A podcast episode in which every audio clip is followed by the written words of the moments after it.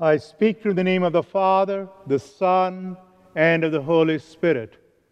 Amen. The choir sang beautifully the appointed Psalm 22. First verse of the psalm, even Jesus reciting this psalm while he was on the cross with such haunting melody. You sang, My God my God, look upon me. Why hast thou forsaken me? And art so far from my help and from the words of my complaint. And then on the other side, Job is presenting his plea before God. Today also my complaint is bitter. My hand is heavy on account of my groaning. Then in the gospel, you know, we live in the United States. We have a lot of large churches, a lot of uh, evangelists who talk about the prosperity theology. If you believe in Jesus, your stocks and bonds will grow, grow, grow, and you will be wealthy. But here in the gospel, Jesus talks about we are the people who follow the cross of Jesus amidst all trials and tribulations of life, like Job, we can question God, we can argue with God, but at the end, as Job will say, the theme of this reading from the Job's book is Jesus Christ is our hope. Nothing can separate us from the love of Jesus Christ. Alleluia. Job. I'm glad your rector has decided to study the book of Job. Usually in the Episcopal churches, I've been a rector for 44 years. Most of those years, at least I remember, I preached on the gospel. But I'm glad because Old Testament, if you read the gospels, Jesus refers again and again to the Old Testament. That is our foundation on which the new law and the gospel is built. So I'm glad that your rector and your uh, uh, assistant rector, Josh, Father Josh Greta, has decided to teach you about the book of Job. And last Sunday, I on your YouTube, I heard Father Greta preaching, and he did a fabulous sermon on reading from the book of Job. He raised themes like, amidst storms of life, how not to lose hope that remains, how we can remain faithful to God. Although it is difficult to trust God, that is mine and your human experience although it is difficult to trust God when we are thrown curveballs in our lives that when we were not expecting nor did we want. Yes, all of a sudden, disaster after disaster, filled with such bad news, happened in Job's life total crash of his financial portfolio, stocks and bonds, blown with the wind and the whole family annihilated, finished. Nothing is spared in his life. His own body is touched by Satan and have boils all over his body and is scratching and is in great misery, suffering. Trusting God in all these circumstances isn't easy, especially in the midst of hard times.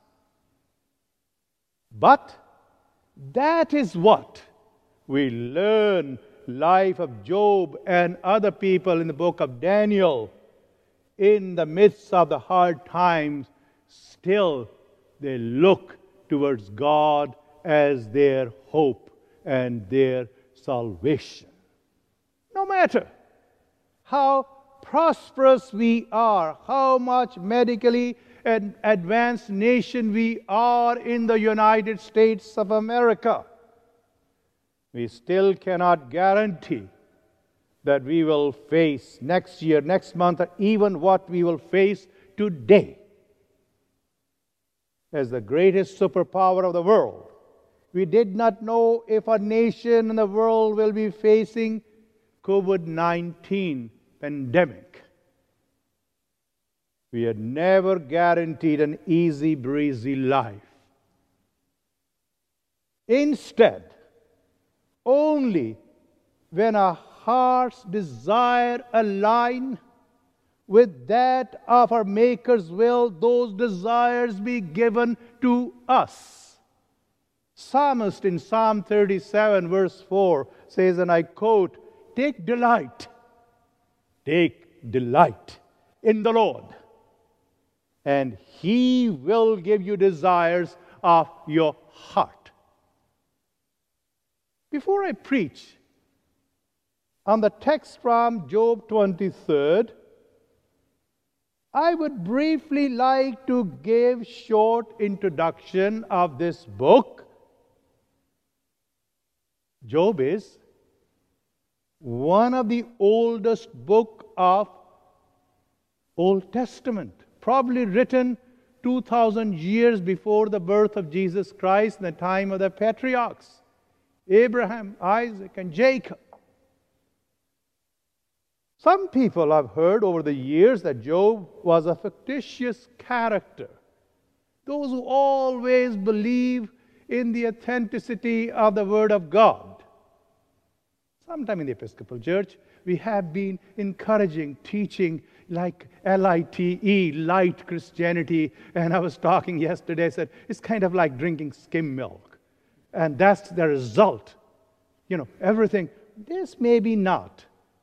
You know, in the Bible, it was added later on. No, this is the revealed Word of God, the eternal truth. Job was an historical figure in the Bible. We read it in the book of Ezekiel, chapter 14, verse 14. And then in 20, Job is linked with the other two Old Testament characters, Noah and Daniel. And in the New Testament, in the Epistle of James, in chapter 5, verse 11, mentions Job as historical figure. In the first chapter of Job, we learn that he was to be the greatest. That's what you read chapter 1, and you read this in verse 8 Job was one of the greatest of all people of the East.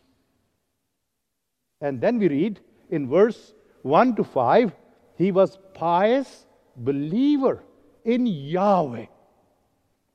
One feared God, shunned evil, and was blameless and upright.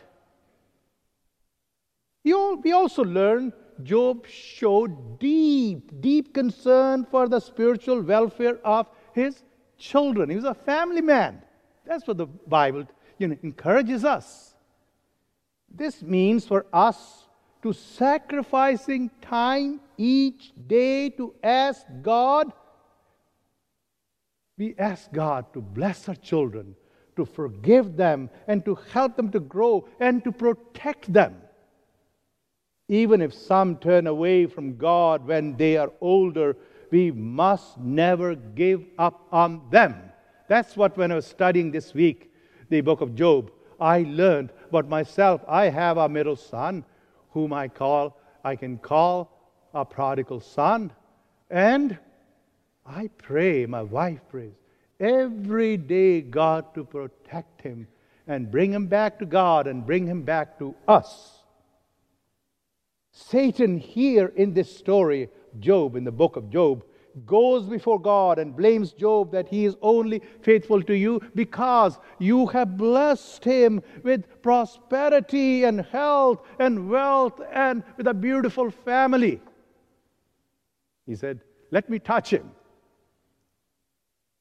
and bring adversity upon him, and God, you shall see that he will deny you, he will blame you, he will curse you.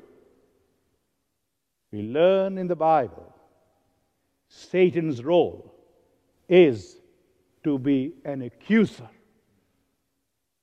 We read about Satan's character in the book of Revelation, the last book of the Bible, in chapter 12, verse 10.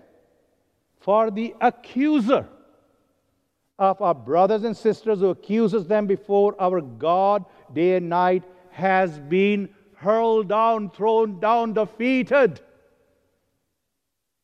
This is where the gospel comes in. This is where the good news comes. And this is where the truth of the gospel comes that our accuser has been defeated because Jesus Christ has won victory and defeated hell and death and broke the powers and the bonds of death and is one and has rose victoriously from the grave. Jesus is now our advocate and intercedes for us before the Father. Jesus told Peter before Jesus was crucified that Satan had done something eerily similar to what Satan did to his man Job.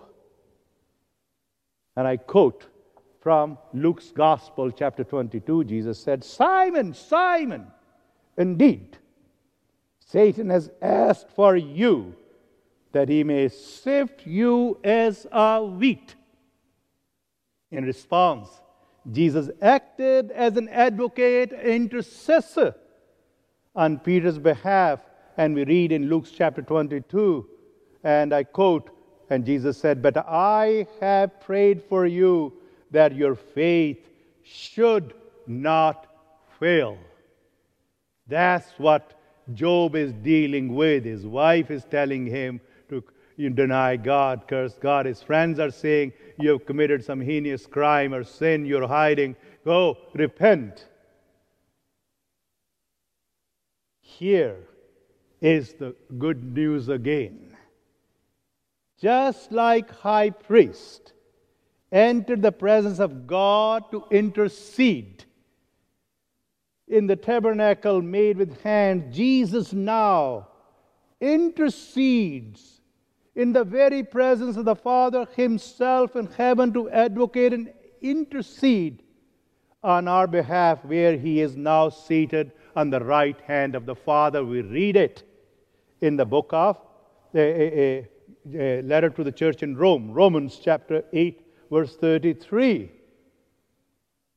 And then further it said in chapter 8 there's no one to condemn God's elect. The answer is there is none who can condemn God's elect, including Satan. Why? Because if it is Jesus Christ who died.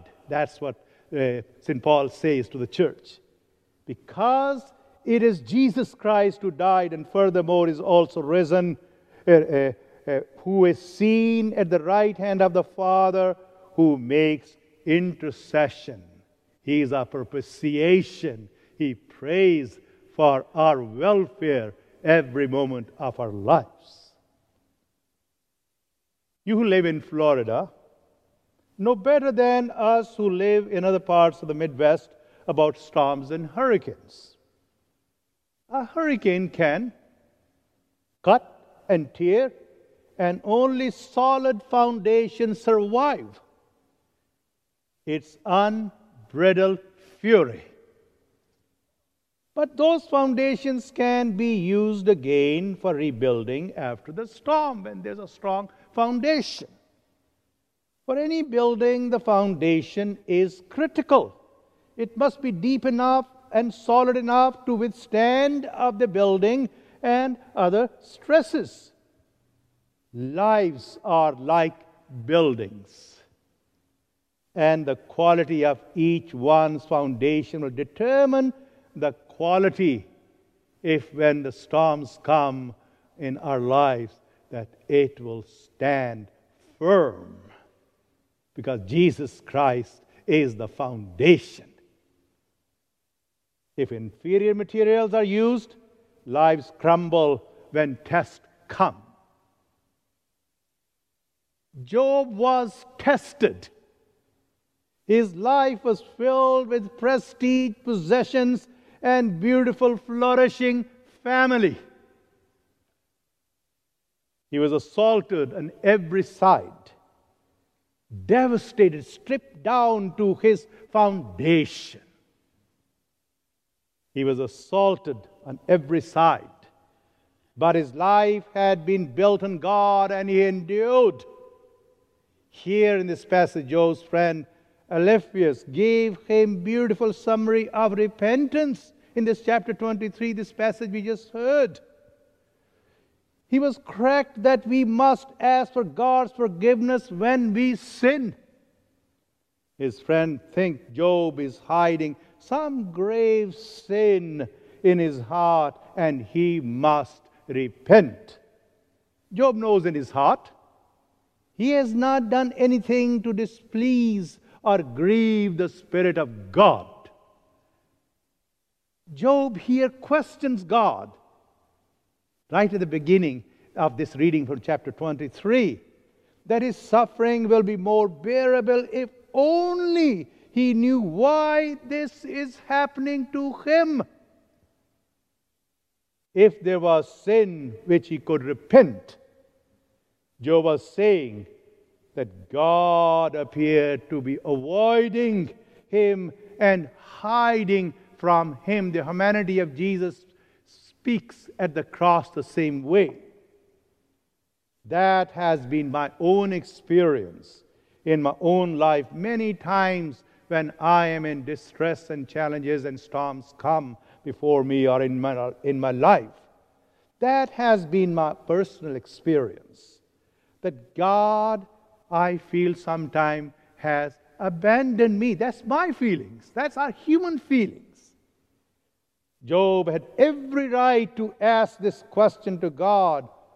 However, here in chapter 23, verse 10 is included, but in the lectionary, but if you read uh, verse 10, Job expresses his confidence that God knew every detail about his faith journey and would come to rescue him.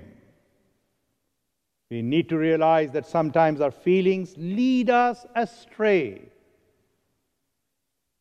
We can always count on God's help. We can always count about His presence amidst our own challenges and sufferings and failings, even when we cannot feel He is a faithful companion and His faithfulness endureth. That's what the scripture says. His faithful endureth forever. Hallelujah. Yes. That is the story of my brothers and sisters where I've been called to serve in South Sudan. In 50 years of war, the Islamic government of Sudan imposed Sharia law. And they forced them to deny the name of Jesus and accept Islam as their faith. They asked them to give up confessing the name of Jesus. That is exactly the experience of the church in the first or second or third century. And Later on, even in the 20th and 21st century, in many places all over the world, in North Africa, in North Korea, Nigeria, Pakistan, Iran, and many other places, South Sudan. First, second, third century, the Caesar of Rome said, I am Lord, I am divine. So my subjects, every road led to Rome, and said they will worship me. Jesus is the Lord. But Christians said, no, Jesus is Lord. When Bishop Polycarp, Bishop of Smyrna, at the end of the first century, was brought before the Roman magistrate, and the Roman magistrate said, I pity you, old man. Just bow before the statue of the Caesar and say, Caesar is the Lord. and Bishop Polycarp looked right in the eyes of the Roman magistrate and said, See, how can I deny one who has been faithful to me, my Savior and my King and my Lord, for 86 years? No, Jesus Christ is my Lord. His body was dragged the streets of Smyrna, and I was there in 2013, standing outside the ancient church of Polycarp in Turkey, in Smyrna, and I was looking at this is where the martyr's blood was shed, and blood of the martyrs is the seed of the church. This is what people in South Sudan were asked, but they kept holding the cross of Christ high and they kept singing, I have decided, I have decided to follow Jesus.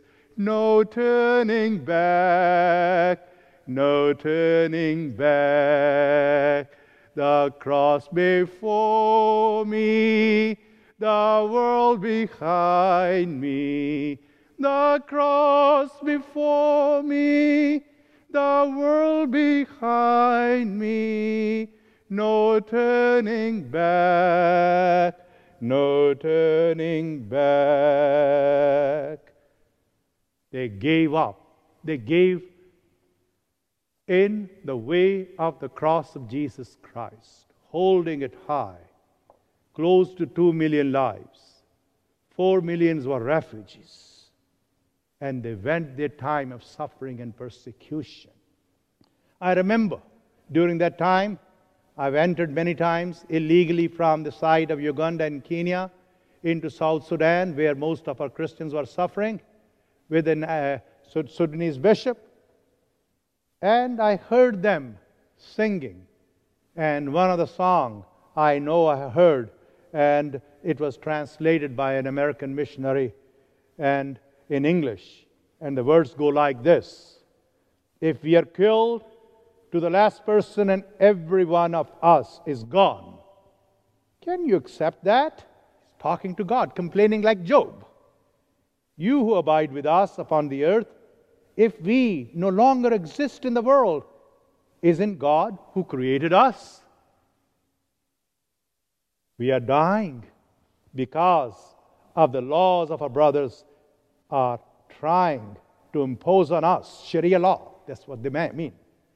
They have killed our pastors with a bullet.